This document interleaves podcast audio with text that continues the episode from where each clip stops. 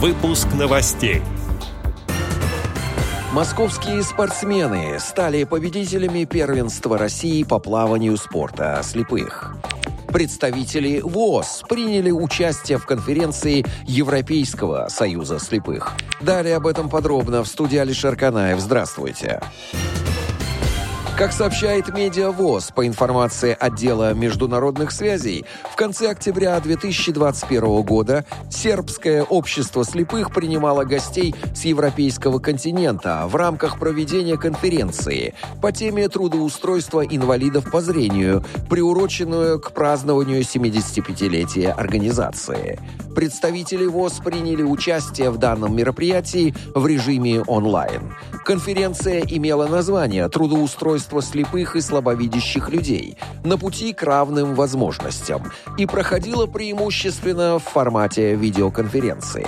Главными темами обсуждения стали инклюзивность и обеспечение равных условий для участия в жизни общества и на рынке труда конференции председателем Тюменской региональной организации ВОЗ Галиной Тунгусовой была подготовлена презентация «Профориентация и трудоустройство людей с инвалидностью».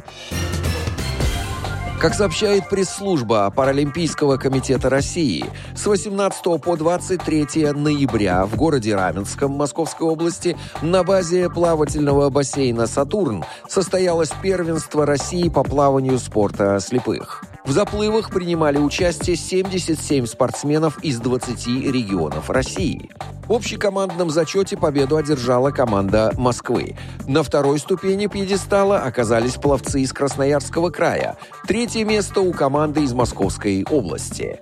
Плавание включено в соревновательную программу Паралимпийских игр с 1960 года. Развитием вида спорта занимается Международный паралимпийский комитет.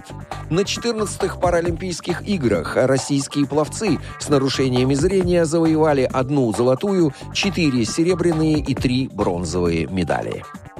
Отдел новостей «Радио ВОЗ» приглашает к сотрудничеству региональной организации. Наш адрес новости собака – радиовоз.ру. В студии был Алишер Канаев.